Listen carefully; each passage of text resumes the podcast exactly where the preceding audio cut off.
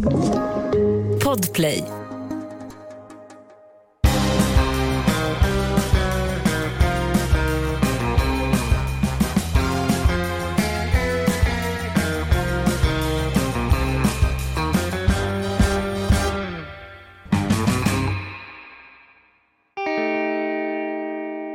Välkomna till krimpoddarnas krimpodd Över min döda kropp med mig, Anna Jinghede och Lena Ljungdahl är här också. hon är här. Hon är här i avsnitt 320. Sista avsnittet för den här terminen. Sen går Ja. vi på sommarlov. Ja, bara en sån sak. Sommarloven då. Ja, men det är det. Det är sommarlov. ja, ja, ja. Och lite semester. Vi ska ju ha... Eller ja, vi ska på jobbvecka du och jag. Men ändå. Podden tar sommarlov. Alltså det är ju nästan semester ändå. Mm. Det är en skön kombo i alla fall. Det är fin inramning. Absolut. det är det verkligen. Men Verkligen. efter det här avsnittet, Anna ska köra andra delen av det här historiska caset idag, men efter det så kommer vi att gå på fyra veckors podd-samaster. Sen är vi tillbaka i augusti igen i full kraft. Mhm. Men eh, man behöver ju vila ibland från poddutrustningen. Vila behöver man ju göra, men vi kommer ju också livesända lite och så. Det kan vi ju Mm. ändå lova. Det kan vi absolut lova. Det brukar bli så när vi är på samma plats och vin är Mm. inblandat. Ja, just det. Det också. ja. Just det, den Ja, lilla detaljen. Ja. Men jag tänker att du kör ju en skön cliffhanger sist. Det var ju prat om... Ska du köra en liten resumé? Eller? Ja, men varför inte? Alltså, i del ett av Mm. det historiska caset som jag har grävt fram så befinner vi oss i London. Vi har stiftat bekantskap med Dr. Crippen, hans eh, numera konstaterat framlidna hustru Mhm. eh, Cora eh, Crippen och hans nu nya flickvän Ethel. Och ehm, det var ju så att Cora försvann ju under lite märkliga omständigheter vilket resulterade i att New Scotland Yard eh, inledde en eh, utredning. Mm. Och vid husrannsakan hemma hos Dr. Crippen som för övrigt hade då gått upp i rök tillsammans med Ethel så grävdes ju kvarlevorna efter hans då tidigare hustru eh, Cora fram. Mm. Och när vi skildes åt eh, efter förra avsnittet så hade ju då också patologen konstaterat att Cora hade förgiftats med skopolamin eller djävulens andedräkt om man så vill. Ett mycket potent gift. Och kroppen var ju ordentligt skändad också. Det får man ju säga. Mm. Det som är lite intressant i det sammanhanget är att jag har faktiskt aktivt letat men inte funnit information om hur eventuellt blodbesudlat det var i den här källaren. Mhm. Jag tycker det är intressant i sammanhanget. Ja, det är svårt att, som han hade gjort, separerat alla ben och från kroppen. Det saknades ju benen. U- Ja. och, och dräpa en människa, stycka en människa och separera ut alla ben utan att blod förspills, så att säga. Ja, men eller hur? Jag, tycker Ja. det är, jag är lite förvånad över att det inte överhuvudtaget har kommenterats någonstans. Jag föreställer mig att det skulle vara tekniskt sett och praktiskt sett helt hart när omöjligt att hantera en bort. kropp på detta sätt utan att efterlämna ganska stora mängder blod. Så mm, Ja. det är sånt som jag ligger vaken och funderar på på nätterna när ni andra sover. Inte tänker på det. Nej. Nej, men ska vi kasta oss tillbaka då? Till. London och Låt oss. 1910-tal. Det är ju så att just nu så pågår ju då utredningen rörande kroppen kroppen, vad kroppen har utsatts för, hur den har mördats och hanterats och så vidare. Men parallellt så pågår ju också efterforskningar av då Crippen och hans unga flickvän som verkade på något sätt ha gått upp i rök, bokstavligen talat. Men så var det så att nu ska vi slunga oss iväg. Förlåt. Förlåt? Förlåt? Men det är otroligt roligt om de har gått upp i rök, bokstavligen talat. Det är ju fantastiskt roligt om de har gjort det. Jag fick en väldigt stark bild framför mig. Mm. Ja, vi kanske ska backa på det då och säga att nej, de jag, hade nej. plötsligt försvunnit, bokstavligen talat. Så kan man också säga. Fortsätt gärna. Ja. Hur det än begav sig så ska vi nu lämna London för ett ögonblick och bege oss till Antwerpen, mm -hmm. Belgien. För där, i hamnen, så ligger det luxuösa passagerarfartyget SS Montrose. Eller Montrose. Jag vet inte, hur skulle du... Mm. Montrose. Ja. Montrose. Ligger här, Montrose, flådigt och betraktar passagerare som kliver ombord. Det här fartyget var på väg mot Quebec i Kanada. Och det här var ju en lite speciell typ av fartyg. Det var ju alltså en lyxkryssare. Liksom, kryssare. och det mm. tildrog sig ju främst då elitmänniskor, så att säga. Den övre, eh, högsta sociala klassen. Överklassen. Känns som en, en kusin till Titanic, känns det som. Ja, men lite så, mm. faktiskt.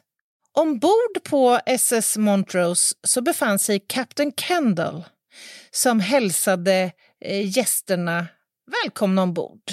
Och särskilt naturligtvis de som bodde på toppdäck, högst upp på fartyget. Det var ju de rikaste, naturligtvis.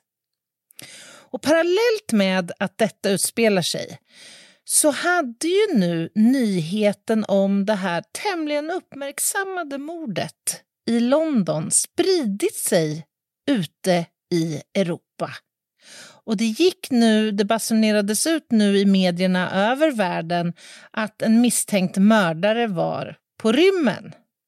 Det vill säga mm. Dr. Crippen, som nu var, får man väl ändå säga, skärligen åtminstone misstänkt för mordet på sin hustru. Och nu var det så att Kendall hade som vana att köpa sig Dagens Blad. Det hade han gjort även denna dag, The Daily Mail, i hamnen i Antwerpen och läste nu om mordet. Och han var inte ensam om det här naturligtvis. Det här mordet var liksom resans stora samtalsämne, skulle det visa sig. Eh, får man göra en liten reflektion? Absolut.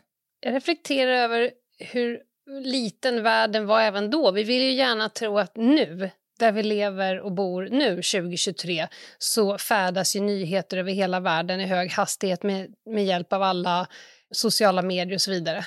Jag tycker, mm. jag tycker det är fascinerande att för över hundra år sedan, mm. eh, när man hade liksom tidningspapper som trycktes och någon gynnare cyklar runt och kastar de här ihoprullade cyklarna. Ja. Eller, alltså att, att även då så färdades viss typ av nyheter eh, tämligen fort ändå. Skulle ja, jag, säga. alltså, jag håller så med dig, Lena.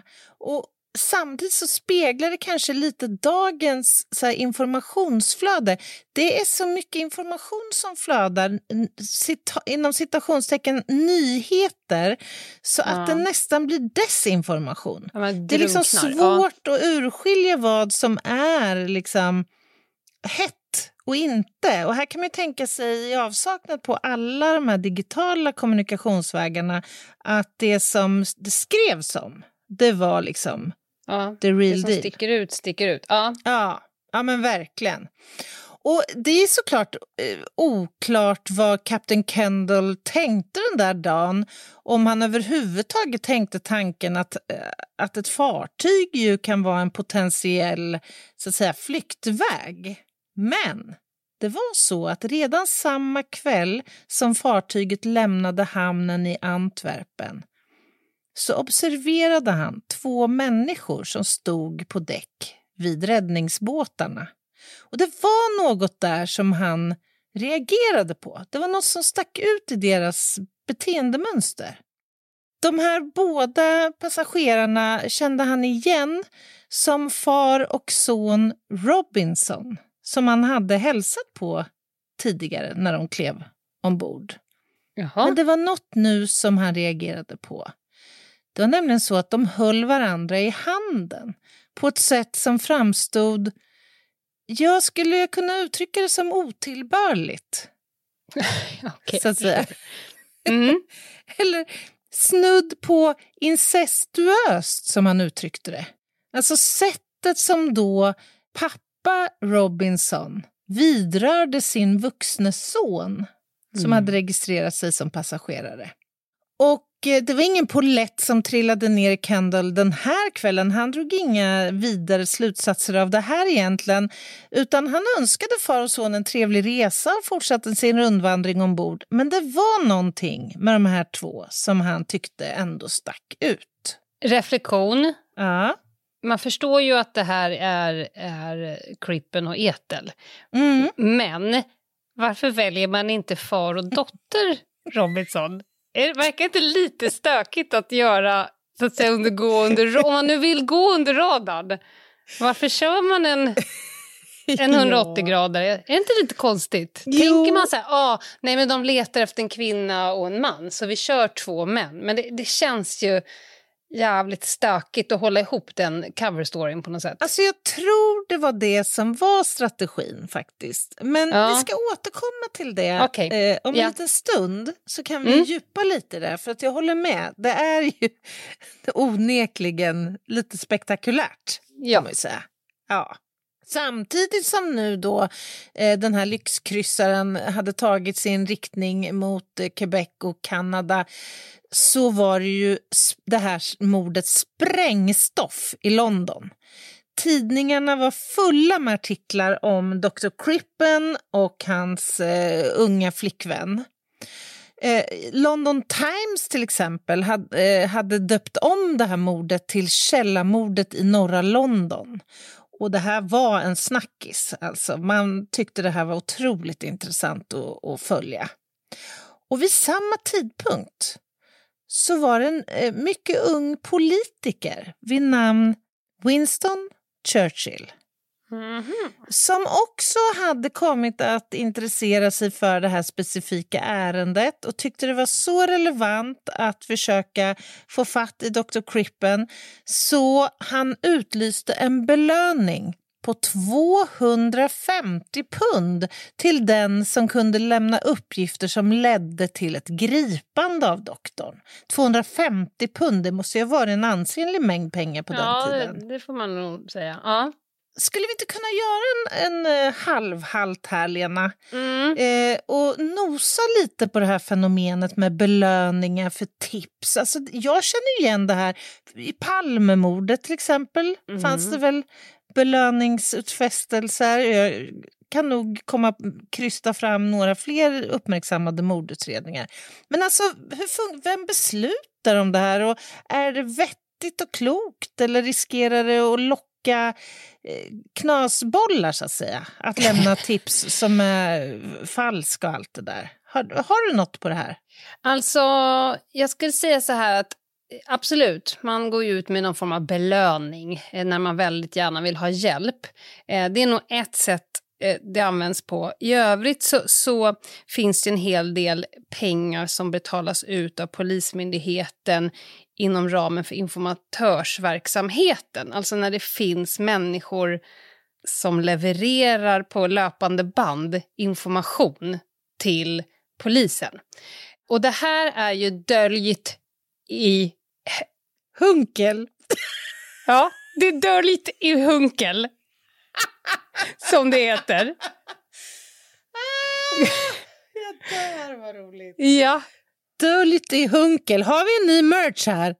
Du Jag kan vara döljd i hunkel. ja jag hoppas verkligen det.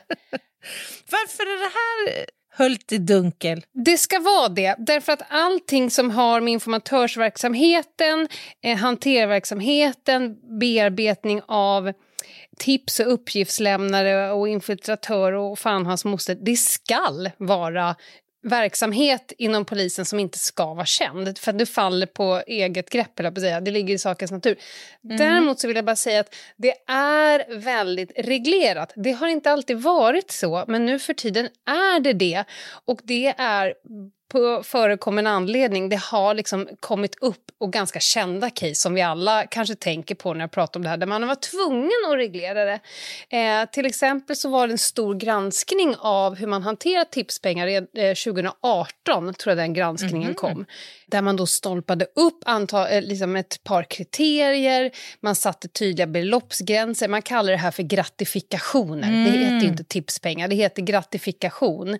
Mm. Eh, där man då ska uppnå vissa kriterier, det ska finnas en tydlig be eh, beloppsgräns. Hur det praktiskt ska gå till när man ska överlämna de här pengarna, vilka som ska få dem och för vilken typ av tips. Det är ju inte så att om du ringer till polisen och säger min granne odlar Maja så kommer du få liksom en, en swish av, mm, av jag fattar, jag staten. Utan det här är väldigt uppstyrt och det är en verksamhet så. Och, och den är, precis som du började, det är väldigt svårt. Eh, man kan ju mm. dra till sig knäppjökar, folk kan försöka ge tips som inte stämmer och så vidare. Man, det, så här, det finns ingen människa som går runt på att hålla på och ge information till polisen tror att man kan ha det som någon sån här sidosyssla. Att det kommer en liten paycheck från staten en gång i månaden. Men säger, jag skulle säga så här, jag tycker att vi ska ha ett avsnitt, och det kommer bli ett svårnavigerat avsnitt, men jag tycker att vi ska ha ett avsnitt om informatörsverksamheten där vi pratar om det som går att prata om utifrån att hantera uppgiftslämnare, skillnader på informatörer och infiltratörer och vad, vad hanterarna och så gör och navigera i det väldigt försiktigt. Mm. Men där kan vi kanske gå in lite djupare på de här delarna, tänker jag, ah. framöver. Jag tycker det låter som en utomordentligt bra idé. Mm. Och eh, en annan bra idé är ju att gå på paus nu. Och ja. efter pausen så kommer jag ställa en jätte, jätteviktig fråga till dig. Åh, oh, spännande. Poddtips från Podplay. I podden Något Kaiko garanterar östgötarna Brutti och jag, Davva, dig en stor dos skratt. Där följer jag pladask för köttätandet igen. Man är lite som en jävla vampyr. Man har fått lite blodsmak och då måste man ha mer.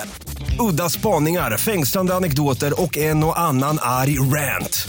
Jag måste ha mitt kaffe på morgonen för annars är jag ingen trevlig människa. Då är du ingen trevlig människa, punkt. Något kajko, hör du på podplay. Därför är gardinerna.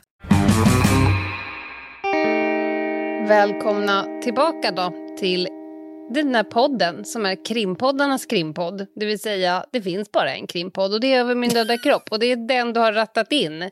Det är här du får krim, men kryddad med en jävla massa fakta, kunskap och anekdoter upplevda bakom avspärrningsbanden. Det är där du har hamnat.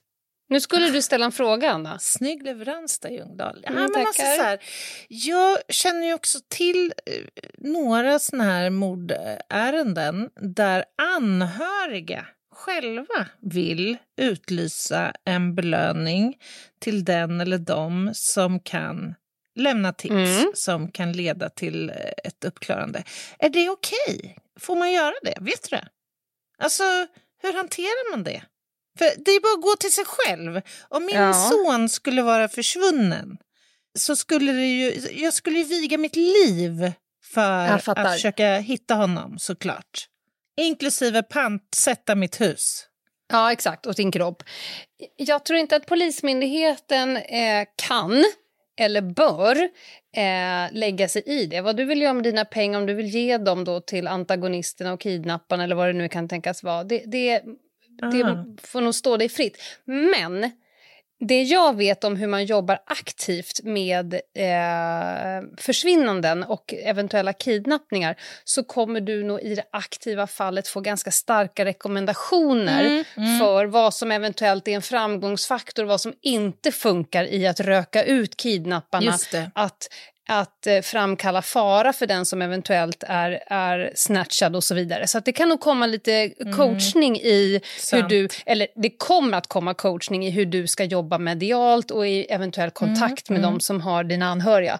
Men huruvida du vill ge dina pengar, det, det kan inte Polismyndigheten säga. Det får, du, det får nog stå dig fritt. Ja, det låter, ju, det låter ju rimligt att det skulle funka så. För Mm. en aspekt i detta, alltså med utfästelse av eh, en, eh, alltså tipspengar, Ja. eller belöning, eller kalla det vad du vill, så följer ju att det ofta börjar strömma in tips. Eh, skit också. Det, man Ja. ökar på mängden skit. Och, och jag vill bara säga en sak till. Svenska polisen har en helt fantastisk uppklarningsprocent när det Ja, kommer till verkligen. kidnappning. Det går ta mig fan inte att kidnappa någon och, och, och tro att man ska liksom kunna pressa pengar och komma undan med det. Vilket gör att den vägen är nog ganska dum att gå. På, den, på Ja. det så. Men ja, du håller När det med. Jag gäller håller då med. specifik kidnappningar, Exakt. tänker du? Jag håller med. När, när man då, I samma sekund som man säger för bra tips så får så den som kommer med ett bra tips som kan leda till, och som brukar, så brukar det låta, Mm. då är ju öka incitamentet för jävligt många människor som vill ha pengar att komma med tips. Ja, men så är det ju. Och det gäller ju även mordärenden, får man utgå Mm. Ja, ifrån. Självklart. Och så även i eh, effekten av belöningsutfästelsen i Dr. Crippen-caset Mhm. här. Nu strömmade det in tips plötsligt. Varje dag. Det var iakttagelser av Crippen på hundratals ställen, både i England och i andra delar av eh, Europa och säkert USA också. Och det här tog ju alltså Scotland Yards eh, utredningsstyrka i anspråk. Alltså någon måste ju nu bearbeta alla dessa tips och det här är ju en verklighet som vi har att hantera även idag i Ljungdal, eller hur? Jag hörde senast på nyheterna i morse någon, något ärende som de drog där det hade strömmat in tips. Och då kommer tipsen in så här. Det var en kvinna som hörde av sig. Hon hade sett en, en man som såg eh, lösker ut på tunnelbanan. Oj, använde hon det begreppet? Ja. Det var i alla fall det de använde på nyheterna. Är det sant? Mm. Gud! Mm. Han kanske lever i vandel. Ja, verkligen. Ja. vad intressant. Alla Nej, men- tips är inte bra. Man kan väl säga så här, idag så finns ju en utredningsmetodik för spaningsmord, det vill säga när man inte har en skäligen misstänkt eller har gripit en person misstänkt för ett, ett mord. Det här är ju inte riktigt ett spaningsmord, här finns ju en misstänkt person, men oaktat det så kan ju samma metodik användas för att, så att säga, katalogisera tips som kommer in, alltså sortera, värdera och agera. Det är väl inte fel att säga Nej. på, på tips. Eh, och sannolikt fanns inte den metodiken då, men idag så finns det ju ändå en viss att säga, rutin för att hantera en stor mängd information som, som strömmar in till polisen i samband med den här typen av brott. Ja, och, och prioritera. För vissa tips kommer man agera på direkt. Och när man hamnar i läge noll, då kommer man behöva gå tillbaka. Och så får man ta liksom nästa dust med tips. De som Mm. kanske inte pockade på uppmärksamhet med första fallet. Men i brist på annat så börjar man jobba på nästa vända. Och det är inte helt ovanligt att den gärningspersonen som det sist som det till slut visade sig vara, fanns Mm. i tipshögen från Just början. det. Men man har helt enkelt sorterat bort de tipsen för att de inte visade Ja, sig vid första läget så himla bra. Det har hänt åtskilliga gånger faktiskt i ut, segdragna utredningar. Ja. Att det visar sig att... Ja. Nåväl, låt oss återgå till SS Montrose och Captain Kendalls förehavanden. Han kunde inte riktigt släppa det här med far och son Robinson. Och en kväll, när då pappan och sonen eh, hade gått till fartygets salong för att äta sin kvällssupé, då smög han in i deras hytt. Och inne i hytten så hittade han bland Älskvärd annat... jävel. Ja, eller hur? Det här älskar man ju. Ja, man gillar ju det här. Ja. Inne i hytten i alla fall så hittade han bland annat en brun hatt som han kände igen som en hatt som den här pojken då ofta bar. Och han inspekterade hatten och, och noterade att på insidan så var den fylld med tidningspapper. Och han funderade på om det här kunde ha handlat om ett sätt att försöka anpassa passformen till huvudet så att den satt stadigt. Så han smög i alla fall ut till sin egen hytt igen, Kendall, kapten Kendall och bestämde sig för att jämföra då utseendet på pojken ombord med den på Etel mm -hmm. i tidningarna som hade basunerats ut tillsammans med Dr. Crippen som då efterlysta. Och han konstaterade här nu att det fanns vissa likheter mellan Etel och pojken Robinson. Åtminstone så hade pojken ett mycket feminint utseende. Det finns bilder på hur Etel såg ut förklädd till pojke. Och det kommer jag bjussa Fan vad älskvärt. Naturligtvis. Ja, på Instagram då? Jajamän. Mm. Men han var inte säker än. Alltså det här var ju, skulle han nu liksom röja det här för hela omvärlden? Man måste ju förstå nu att det här passagerarfartyget befann sig ute på Atlanten och runt om i Europa och säkert i USA och Kanada så, så följdes ju nu den här liksom, jakten på de här två. Mm. Men han kände sig ganska snart säker och den 22 juli så skickade han ett telegram till Scotland Yard där han upplyste om att Crippen och Ethel fanns ombord. Men att då Crippen hade rakat av sig mustaschen och Ethel var förklädd till pojke. Och hur det nu var så betraktade man det här tipset på Scotland Yard som skarpt, så att säga. Det här mm det hade substans. Fan, vilket fint telegram att få när man sitter ja, och letar efter två personer. Ja. ja, alltså det var ju inte uteslutet att de mycket väl kunde ha haft planen att ta sig ombord och ta sig till USA kanske i slutändan, via Kanada, eh, förklädda. Mm. Till, till, alltså det är ju en ganska raffinerad flyktplan trots allt, Absolut. i någon mening. Ja. Så Walter Jew nu från New Scotland Yard, han undersökte nu fartygsrutter. Han behövde ju hitta ett sätt att ta sig i kapp Montrose. Så han föreslog att man skulle segla i kapp SS Montrose med ångaren Laurentic som just var på väg mot Quebec. Han mötte visst motstånd här, för det här är en ganska trasslig operation i början på mm. 1900-talet. Men han fick sin vilja igenom och så skulle det också bli. Det som var svårare däremot var ju att återkoppla till SS Montrose och Kendall vad som var på gång. Och mm. eh, Kendall gick ju omkring nu på sitt fartyg och funderade på har mitt tips kommit fram och tänker man agera det. på det eller händer ingenting? Men så en natt, det var då det hände. Då kom det ett telegram till fartyget avsänt från en London-tidning mm -hmm. sägandes Vad gör du? Är passagerarna upprörda över jakten? Och då mm. förstod Kendall att tipset hade nått Scotland Yard. Någonting mm. var på gång. Och det här var bara det första av ett hundratal telegram som sen skulle nå eh, fartyget och som rörde då den här jakten på en mördare ute på Atlanten. Och Kendall förstod naturligtvis också att det befann sig tusentals människor i omgivningen som följde då rapporteringen liksom på land i media kring vad som hände ute på, till havs. Var han inte nervös att det här paret, far och son Robinson, skulle få reda på att de visste att de var på båten? Jo, naturligtvis. För det var ju också så att det var flera passagerare ombord här som hade mm. gjort iakttagelser, som också hade läst tidningen innan man liksom klev ombord. Så han var ju supernervös över detta. Det fanns ju trots allt en viss flyktrisk här. Svårt att fly bara. Det blir någon form av hopp över reling.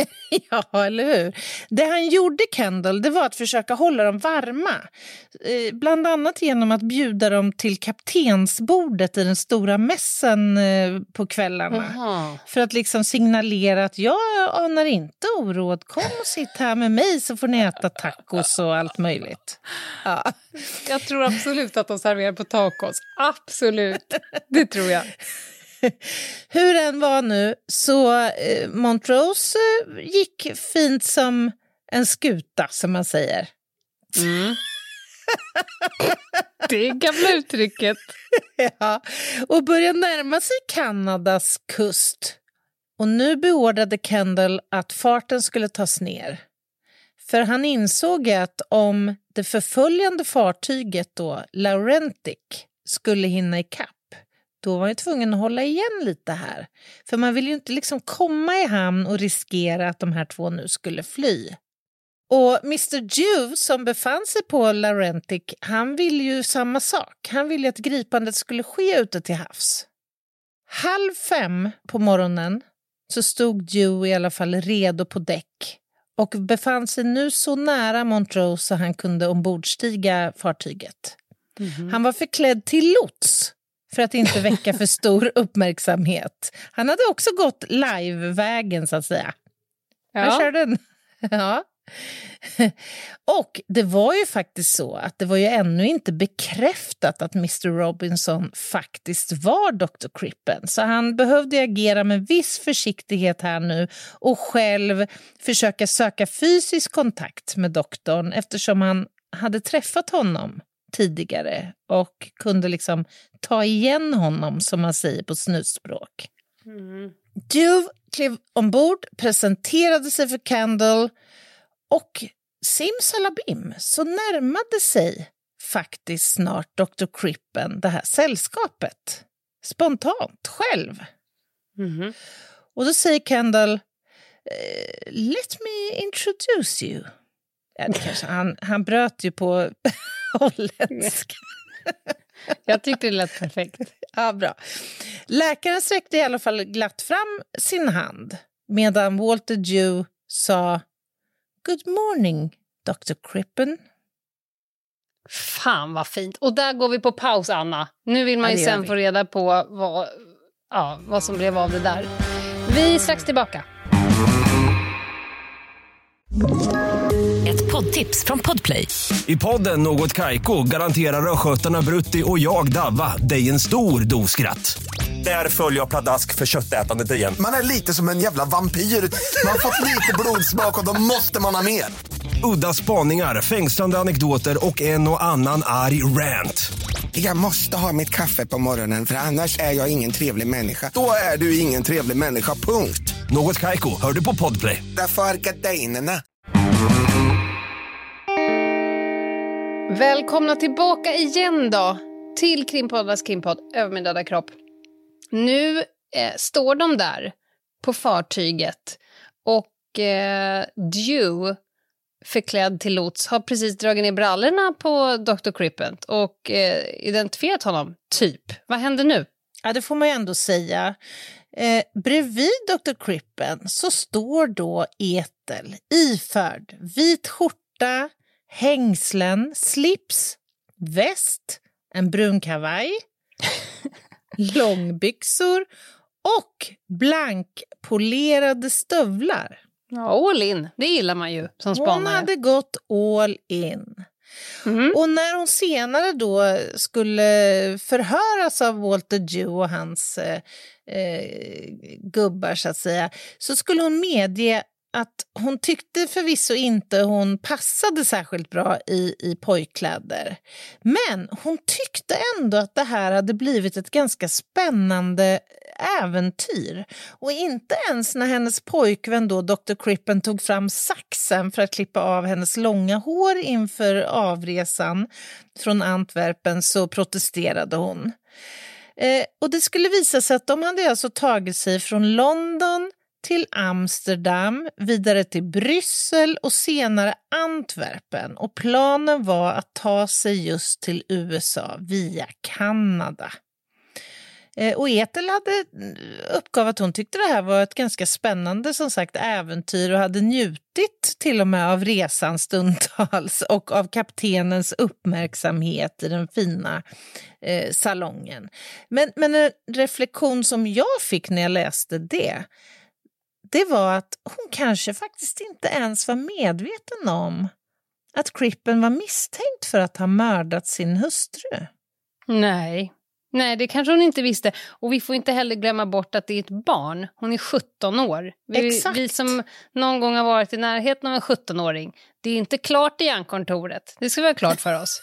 Det ska vi ha hon väldigt, är ute på, väldigt klart för oss. Hon är ute på världens äventyr. Alltså, Eller hur?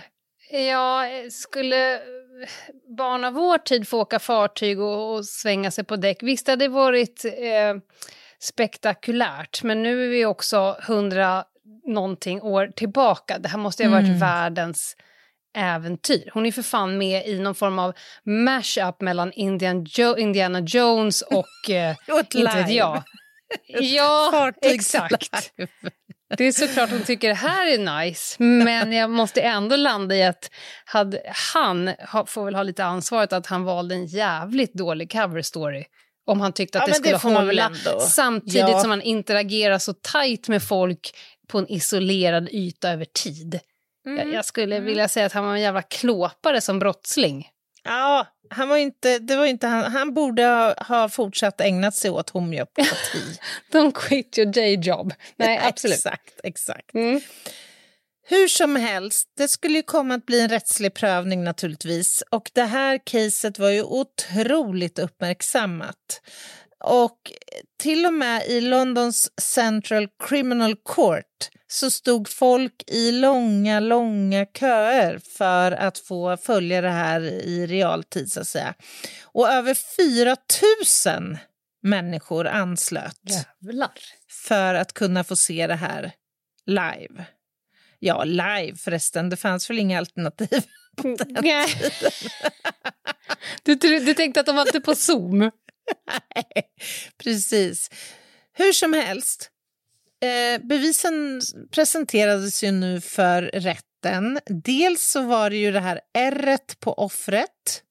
Mm. Dels så handlar det om inköpet av giftet, skopolaminet, om du minns. Mm. Och inte minst motivet. Just det. Han levde ihop med en kvinna som han inte älskade, som hade träffat en annan man och som eh, hotade att eh, ta ut skilsmässa om han inte gjorde som hon ville och allt det här. Och dessutom hade han själv träffat en ung kvinna som han hade förälskat sig i. Förhandlingarna tog fyra dagar och sen överlät man ju då till juryn att överlägga kring en eventuell dom i detta, eller en dom i detta.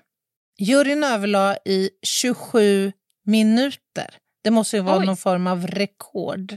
Verkligen. Ja, och Crippen dömdes alltså mot sitt nekande för mord.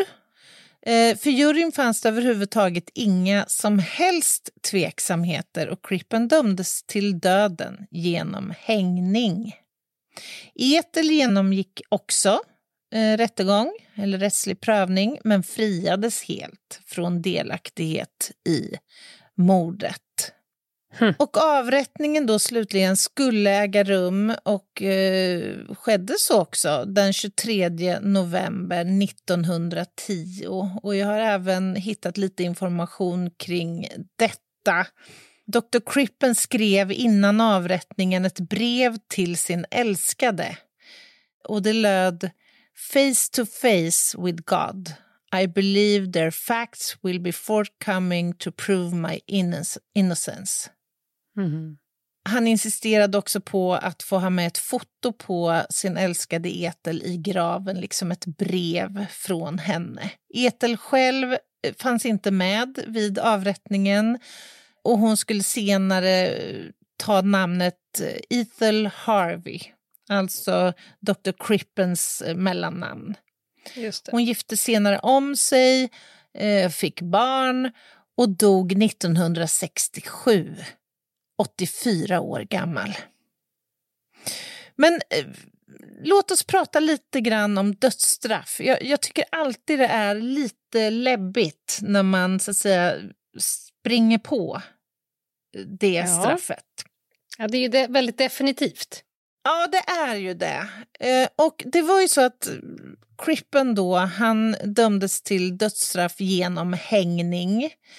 Jag var tvungen att googla lite för att se hur länge det här pågick i Storbritannien med dödsstraff. Och eh, det sista dödsstraffet eh, ut, vad säger man, verkställdes, verkställdes. Mm. Eh, i mitten på 60-talet, 1965. Och den sista hängningen så sent som 1955. Sent. Ja, och i Sverige, om man tittar på hängningar då, dödsstraff genom hängning, så verkställdes det sista 1836 och det sista dödsstraffet 1910. Mm. Så britterna hade kvar som rättsprincip... De bet i lite längre? Mycket, mycket längre än, än Sverige. Men ett sånt här fall kommer ju ofta med någon form av efterspel och vad gäller detta så kan väl sägas att, att det här caset blev och har varit otroligt uppmärksammat. Eh, och jag nämnde det i del ett av det här caset, att det har uppmärksammats i en massa filmer och böcker och allt möjligt. Och på Museum of London så finns bevarat både handbojorna som användes när Crippen greps, liksom hans hörapparat för allmän beskådning. Det jag också har grävt fram var att Captain Kendall såg sin chans här att göra sig en hacka Självklart. på detta. Mm. Han eh, gjorde en liten, skri en liten resumé som han fick publicerad i Daily Mail där han beskrev då sitt eh, detektivarbete. Och där framgår att eh, Etel kramade ständigt Krippens hand. Det tycktes mig onaturligt för två manfolk så jag misstänkte dem genast. Så var det ju inte riktigt faktiskt. Eh, men han, han kunde ju också då delge såna här oerhört eh, snaskiga detaljer såsom vilken mm mat de hade ätit i salongen och vilka böcker de hade läst på däck och så vidare. Men det finns en punkt till i efterspelsektionen som jag skulle vilja lyfta. Det var ju nämligen så att doktorn hävdade ju sin oskuld. Mm. Han beskrevs inte heller av omgivningen som en person som, som liksom hade det i sig att mörda en annan människa. Tvärtom, han beskrevs som en otroligt sympatisk och vänlig och timid person. Ja, du sa ju mysfarbror i början, ja, vad han ju känns precis. som. Mm. Och det är så att ett flertal då av, av Crippens släktingar i liksom modern tid har dykt upp och eh, mm. hävdat doktorns eh, oskuld och velat få till stånd DNA-analyser av eh, kroppen som hittades i hans hem. Okay. Det visade sig då, det var ett eh, amerikanskt universitet som åtog sig att göra detta, det vill säga eh, man jämförde då prover från kroppen, alltså gjorde DNA-analyser av prover från kroppen som grävdes fram i Crippens hem med DNA-profiler från Coras anhöriga. Hon, hade ju, hon fick ju aldrig några barn, hon kunde inte få barn, men hon hade andra anhöriga. Och det visade sig att vävnadsproverna från utgrävningen i källaren var från en man. Mm -hmm. ja, och det omkullkastar ju en hel del. Och man kan ju fundera på, fanns det två kroppar i ja. den här gropen? Jag undrar ju hela tiden, var är boxaren som han rimligtvis borde vara ja. arg på? Och boxarens eventuella pyjamas låg ju i den där uh, källan. En manspyjamas i alla fall. Det låg en manspyjamas där och det har aldrig klarlagts vems den var Nej, eller okay. varför den låg där. Men det är klart att det väcker frågor. Fanns det ytterligare en kropp där? Eller är, handlar det om att provtagningsprinciperna på, i början på 1900-talet var ganska risiga och man inte förstod hur lätt eh, DNA kontamineras? Eller de här proverna kontamineras. Ja, det är ju det är ändå ganska intressant. Och man kan ju fundera på om det var så att Dr. Crippen tyvärr dömdes så som oskyldig och till och med mördades av staten för att hårdra det. Han dömdes ju till eh, dåtidens strängaste straff. Då undrar man ju vem som har dödat Cora och eventuellt Boxan och grävt ner i hans hus. Exakt. Mm. Men, men även om det allt sånt tyder på att det är klart att det är han så kan man ju inte med säkerhet säga att det är han bara för att det är hans hus. Nej, det kan man faktiskt inte. Det är därför det är lite vanskligt med dödsstraff. Det är svårt att backa ur. Exakt. När man får bättre metoder och sådär. Ja, jävligt Exakt. spännande. Jag skulle också vilja ta upp en liten detalj till. För det är nämligen så att om inte den trådlösa telegrafin mm -hmm. just hade fått sitt genombrott vid den här tidpunkten så hade man förmodligen aldrig klarat upp det här mordet. I vart fall inte på det sätt som, som skedde. Det var ju så att eh, någon gång på 1800-talet så kom ju kommunikation med hjälp av morse. Eller morse säger vi, Morse. Mm. Morse-alfabetet. Men det funkade ju inte med liksom de här telegrafikablarna att nå fartyg ute till havs. Istället så, så fick man ju kommunicera med hjälp av ljussignaler med hjälp av fyrar och annat när det gällde fartyg. Men bara något enstaka år före att Crippen och eh, Ethel klev ombord SS Montrose så hade alltså en italienare, Guglielmo Marconi lyckats skicka ut trådlösa signaler mellan sändare och mottagare. Eh, och detta med hjälp av radiovågsprincip, alltså radiovågor i, genom luften. Och, och Marconi fick Nobelpris året före gripandet av Crippen. Och då installerades alltså trådlösa telegrafer på alla stora såna här lyxfartyg. Just det. Och, och bland annat så användes det för att sända SOS från Titanic. Men hade inte detta skett, då hade förmodligen inte heller Crippen gripits. Ja, men alla de här historiska casen, det är, det är både spännande, alltså det är spännande berättelser eh, och livsöden, men det är också tidsmarkörer, man får lära sig om den rättsliga utvecklingen, den tekniska utvecklingen. Och hur viktig den är för brottsuppklarning. Ja, och skillnaden nu och då. Man, man landar ju hela tiden, eller jag landar hela tiden, hur hade man gjort i dagsläget? Ja. Vad hade man haft för möjligheter i dagsläget? Eh, och det är ju mycket mer forensik och teknik och metoder och, och, allt vad det nu är. Men jag landar ju hela tiden i att de mänskliga, den mänskliga faktorn, de eh, mellanmänskliga samspelen och beteenden och så vidare, de är ta fan exakt likadana ja. då som nu. Ja, det är sant Lena. Det är helt sant. Jag kan ju känna ett litet mått av avund alltså ändå mm -hmm. över att inte få ha, ha jobbat med utredningar då. Ja. Fasen vad mäktigt alltså att få försöka hitta lösningar. Skulle det vara konstigt om du gled in på utsättningen på måndag i hög hatt och tredelad tved? Med typ en monokel. Med frågan, när avgår fartyget?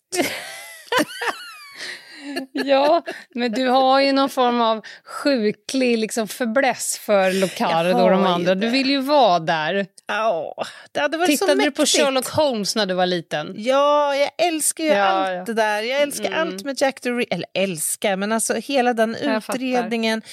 Jag fantiserar ju om att lösa den där jävla... Oh. Mm. Nej. Ja. Tack, Anna. Jag tycker det är intressant och jag kan ändå inte släppa riktigt tanken på att Crippen kanske faktiskt var oskyldig trots allt. Men mm. säkra svar om det kommer vi sannolikt aldrig få, tyvärr. Nej. Skitroligt, Anna. Spännande. Eh, vi kommer återkomma. I höst så kör vi som vanligt case-torsdag. Så va, sista torsdagen, ish. Det blir ibland inte riktigt det, men ungefär en torsdag i månaden i alla fall. Mm. Så har vi eh, sagt att då kör vi case. I, i, ibland jätte, jättegamla och ibland bara jättegamla. Eh, för att vi gillar upplägget. Eh, det går att bromsa in och diskutera olika saker, precis som vi har gjort idag. Och jag vet att du har förberett en lista. Jag hoppas innerligt att den är på tema, för det har ju du eh, börjat göra mer och mer. Ja, det kan jag garantera. Idag. Ja, vad fan vad fint. Men först tänkte jag komma med lite samhällsinformation. Idag är det den 13 juli och idag släpps pocketen av oh. vår bok Någon måste dö. Jag tycker att det vore fantastiskt fint om ni puffade den på Instagram, kanske köpte den om ni har några anhöriga som fortfarande inte har läst boken. Eh, det vore asroligt. Vi har en en ganska eh, invecklad tävling kopplad till det här. Jag kan säga några små saker om den. Eh, om du befinner dig i Stockholm så kommer du ha chansen, för jag har planterat flera av de här pocketböckerna i så kallade döda brevlådor. Vad är det, tänker du? Ja, det hade du vet om du hade läst boken. Eh, men eh, det ligger helt enkelt utplacerat eh, pocketböcker runt om i Stockholm och på vårt Instagram, Ljungdahl och Ginghede, så kommer det komma ledtrådar och instruktioner. Hittar du boken först så kommer du att vinna pris. Det här konceptet är ju så att jag nästan måste gå och byta småbyxa för att jag vill ju själv vara med ja. och tävla. Ja. ja, jag vet. Jag vet, men jag tror att det finns folk där ute som skulle hinna före dig. Va?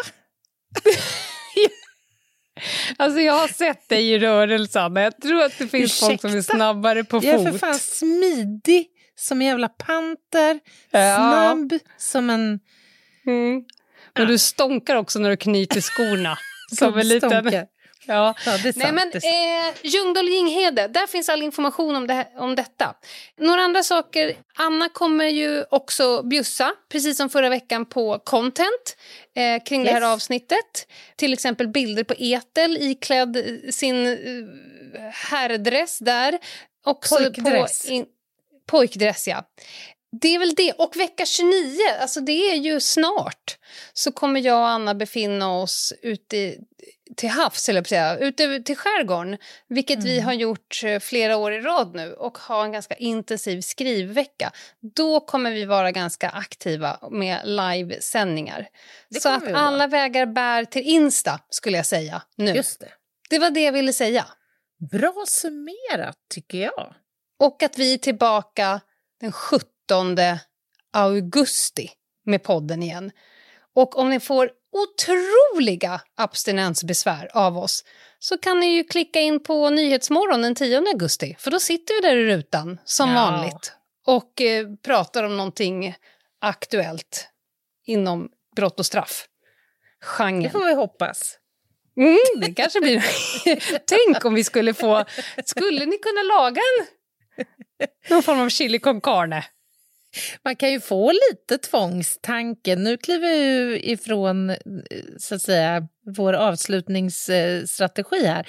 Man kan ju ja. få, när man sitter där i, i live i en studio, kan man ju, det har ju hänt att man har fått tvångstankar. Tänk om jag skulle plötsligt utbrista ett könsord eller köttfärs eller Ja, vad som helst. Alltså sist vi var där, vi är ju där då och då, eh, uh men sist vi var där då var det ju falukorvens dag. Så Just när vi klev in i studion det. så låg det, och jag fick jobba med så otroligt många processer för att inte bara sjunga Jag vill ha blommor falukorv mitt ja. i sändning.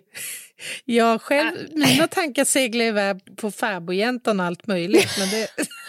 det säger så mycket om dig och mig som personer. Ja. Nej, men vi höll ihop det. Det tycker vi jag. höll ihop det. Här kommer i alla fall Annas jätte, jätteviktiga lista. Annas jätte, jätteviktiga lista. Ja, men tackar, tackar, tackar, tackar. Alltså, vi har ju precis nu då fått till oss eh, eh, att Dr. Crippen, han dömdes till döden. Mm. Och det här är någonting som, som jag har funderat en hel del eh, kring. Mm-hmm. Alltså jag är ju en fundamental motståndare till dödsstraff även om även jag naturligtvis känslomässigt ibland kan känna att det vore motiverat. På jag sin plats. Alla... Jag känner det kanske lite oftare än du. Men jag är fort, fortfarande...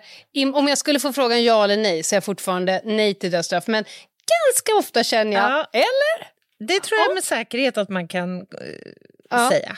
Ja, absolut. Mm. Uh, men jag har också funderat på det här. Alltså jag ser mycket dokumentärer, jag har också sett många såna här processer inför ett verkställande av dödsstraff. Och mm. försökt förstå liksom, hur man själv skulle hantera en sån här dom, ett datum liksom. När det så att säga är dags att gå den där gången mot dödskammaren. Det är ju jävligt. Det är tunga steg. Ja, för tusan. Men det finns ju då en vedertagen företeelse i USA. Får jag bara säga en sak? Ja. Apropå gång, det finns faktiskt i Stora polishuset i Kronoberg så finns mm. det en mhm. jätte, jättelång gång som går från eh, arresten bort mot eh, häktet. Ja. Vet du vad den Sucka. gången kallas? Ja, suckarnas. Suckarnas gång. gång. Det säger så mycket. Ja, det mm, gör det. Nu kan du få gå vidare. Och man kan relatera till varför. Det kan man verkligen göra. Hur som helst, i USA eh, när dödsdomar då ska utdömas så har man historiskt under ganska många år gett internen en liksom, sista önskan mm. som inom rimlighetens gränser då försöker infrias. Just det. Och, och jag försökte själv föreställa mig, vad skulle jag vad skulle jag vilja ha för sista måltid? Ja, det, ja. Det... Vad kom du fram till? Nej, men alltså det går inte. En del Va? av mig tänker så här, vad fan, varför skulle jag vilja äta en sista måltid? Det verkar ju helt absurt. Man kan Aha. inte framkalla någon som helst slags njutning av det. Å andra sidan så, så vet jag ju att många som har suttit på death row de har suttit så länge och väntat på den här dagen så att de är närmast... Ja, men alltså... Mm, jag, jag vet inte. Ja. ja, i alla fall. Det kanske verkar framstår som morbid det här, men, men jag gjorde en Google-sökning för att se vad har andra människor valt, helt enkelt. Jaha. Och jag börjar då på plats nummer fem. Och jag skulle vilja eh, motvilligt ägna en minut åt John Wayne Gacy. Ja, du vet, mm. the, the, Killer Clown. Mm. Som, som gärna ja, uppträdde på barnkalas och sådär samtidigt mm. som han lockade, det var väl små pojkar tror jag, till eh, mm. sexuella eh, övergrepp och senare mord. I vart fall, han önskade en, en lite märklig sista måltid kan kanske tyckas. Han hade ju varit anställd på KFC under många år. Och han ville göra någon tribute till KFC nu när han skulle eh, själv friteras, så att säga. Alltså Kentucky Fried Chicken? Just det. Är det de vi pratar om? Ja, okej. Okay. Ja. Och han önskade därför ett dussin hårt friterade räkor, en hink hårt friterad kyckling, pommes och jordgubbar. Mm -hmm. Är det en bra sista måltid, tror du? Oh, vad sjukt att min första tanke var så han har alltid tyckt om hårt friterade grejer men vet att det är cancerogent. Man tänkte att nu är det kört ändå. Så att nu kan jag äta de cancerogena. Jaha, du tänker så. Jag tänker mer, varför tog han ingen dipp till? Det verkar jättesvårt. Förlåt, var det, gick jag över gränsen? Nej, jag tycker bara roligt hur våra tankar så att säga spritter iväg som ystra kalvar. Ja, ja okej. Okay. Oh, okej. Okay. Plats nummer fem. Igen. Fem och en halv kommer nu. Mm. James Edward Smith. Han dömdes för mord och avrättades eh, 1990. Han önskade sig inte någon sista måltid alls, utan någonting helt annat. Mm. Några nävar med jord. Jaha. Han var nämligen tidigare tarot och voodoo-utövare och ville antagligen då testa lyckan, eller lyckan, men testa sin framgång inom den här professionen en sista gång genom att då utföra en voodoo-ceremoni. Ja, men då är man fan i mig övertygad om sin gåva Om man Det tror måste man säga. Där, ja, Ja, ja. För jag tänker att de allra flesta tror ju inte på skiten. De lurar ju bara av folk pengar. Men då måste man ju ändå tro på skiten om man Ja. tackar nej till biff med bea och istället för att ha en skopa jord. ja, precis. Men myndigheterna godkände inte detta. Nej. Och istället då, som second, alltså hans andra alternativ, ja, ja, ja. det var en, en tallrik med slät yoghurt. Mhm. Det var så att säga andra valet. Om jag inte får jorden, då vill jag gärna ha lite slät yoghurt bara. Men du, finns det inte människor som spår folk i filmjölk? Han kanske lömskt... Han kanske ändå gjorde det. Sen. Jag Vad fick för mig lurigt. att, att det finns några människor som liksom häller upp filmjölk och sen utifrån Just det. bubblorna och sådär spår så ah, nej, du kommer bli typ så här äh, billackerare när du blir gammal. Det ser jag här i bubblorna. Fasen vad smart om det var så. Men då Ja. kunde han ju ha bett om en kopp kaffe lika gärna. Han kanske var en yoghurtspåre och Ja, inte en kaffespåre. Just det. Ja, så kan det ha varit. Okej. Plats nummer fyra. William Bonin. Han dömdes för våldtäkt och mord på 21 individer. Mm. Han var ju ganska kreativ på något sätt ändå. Han alltså använde sin sista önskning genom att försöka förhindra att dö av själva avrättningen då genom giftinjektion. Han hade nämligen diabetes. Och genom att beställa 18 stora söta läskedrycker och tre stora chokladglassar så försökte han ju alltså ta livet av sig själv Mm. i en liksom glukoschock istället. Ja, just det. Det är ändå det är kreativt ändå, på något sätt. Ja, det är att ta, ta liksom makt, ta makten Ja, över det. hela själv Ja, på det man slutet. ändå säga. Funkade det? Eh, nej, det gjorde det inte. Nej, okej. Det blev en giftinjektion till slut ändå. Mm, okej. Plats nummer tre. Lawrence Russell Brewer. Det här är en riktig... Jag ska inte säga vad jag känner när jag läser om den här mannen. eh, Men han dömdes till döden för att ha mördat James Byrd Jr. genom ett fasansfullt hatmord vars detaljer jag inte ens tänker gå in på. Det är en av de tillfällen där du känner att dödsstraff ändå inte Ja, det är här helt orimligt. tangerar mitt, liksom mitt känslomässiga Ginghede säger jag för fan. Mm. För så hemskt tyckte jag att det här var. Ja. Men när det då blev aktuellt för honom att beställa sin sista måltid så valde han en trippel cheeseburgare, pizzor, tre stora öl, en stor skål med jordnötsfudge, eh, ett stort lass med glass, omeletter med grönsaker, barbecue, två portioner friterad kyckling med mera. Oj. Och guess what? Han åt inte en enda tugga. Han beställde det här bara för att jävlas. Nu fick man ju slänga en massa mat. En Och jävla genomrutten person. verkligen! Och det han kommer att minnas för, Ja. Eller komma sig ihåg för bland sina medinterner, är att detta, hans djävulskap, bidrog till att man upphörde med möjligheten att få önska sig en sista måltid 2011. Vilket jävla fullblodsas alltså. Ah, Så han slutade med att förstöra för de andra. Ja, så vidrigt. Ja. Det var Oh. väl bra ändå. Ja, okej. Okej, låt mig ta plats nummer två. Nu ska vi prata om marskalk Michael Ney, Napoleons favoritgeneral. Han Oj. kallades för den tappraste av de tappra.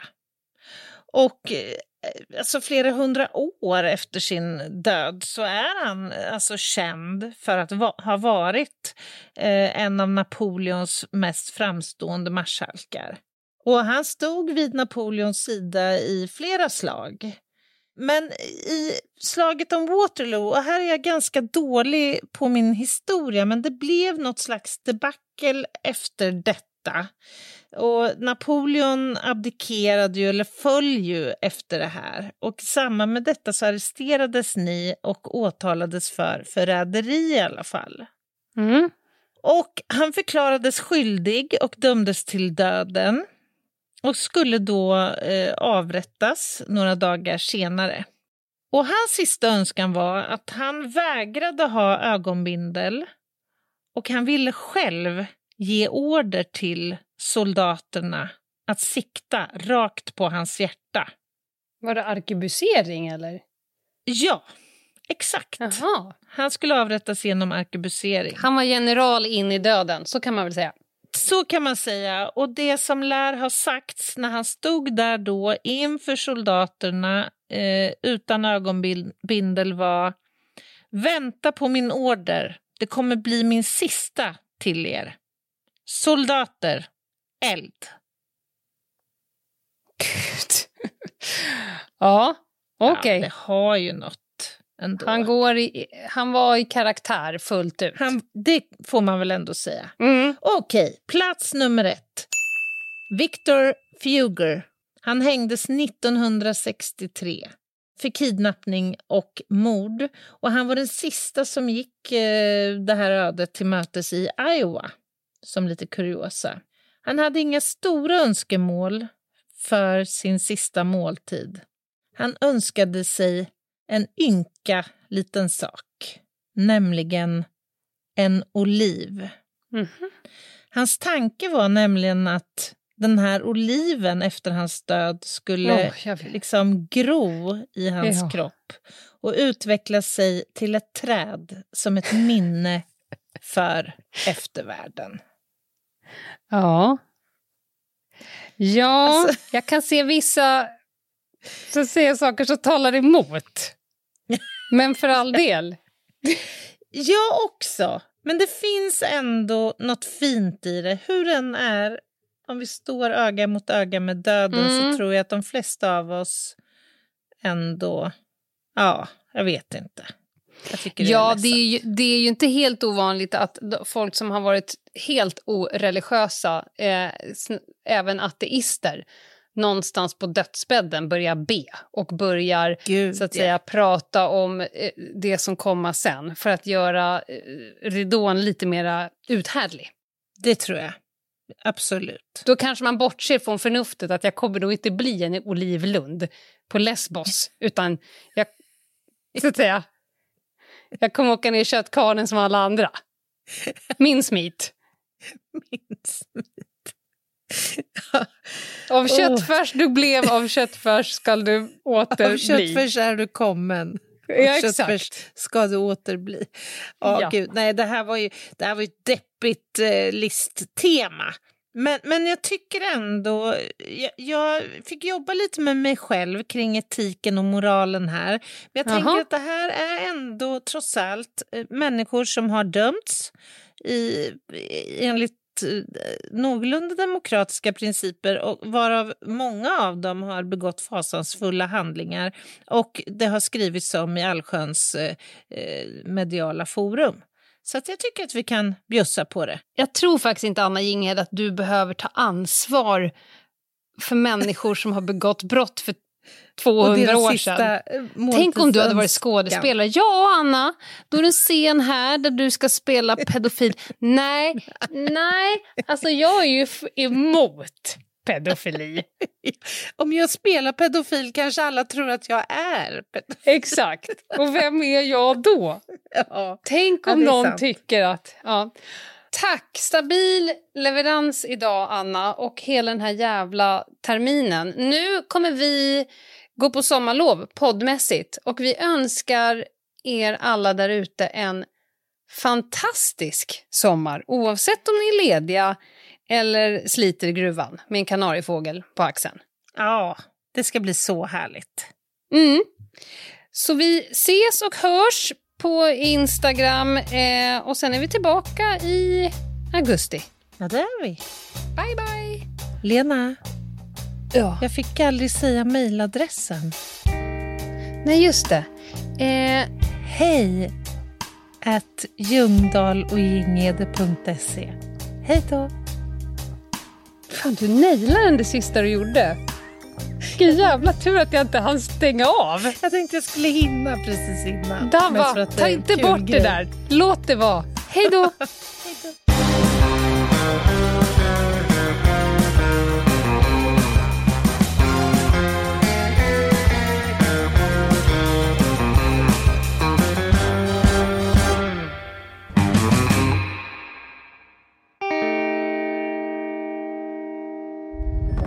Podplay en del av Power Media. Ett poddtips från Podplay. I podden Något Kaiko garanterar östgötarna Brutti och jag, Davva, dig en stor dos skratt. Där följer jag pladask för köttätandet igen. Man är lite som en jävla vampyr. Man har fått lite blodsmak och då måste man ha mer. Udda spaningar, fängslande anekdoter och en och annan arg rant. Jag måste ha mitt kaffe på morgonen för annars är jag ingen trevlig människa. Då är du ingen trevlig människa, punkt. Något Kaiko, hör du på Podplay. Därför arkadeinerna.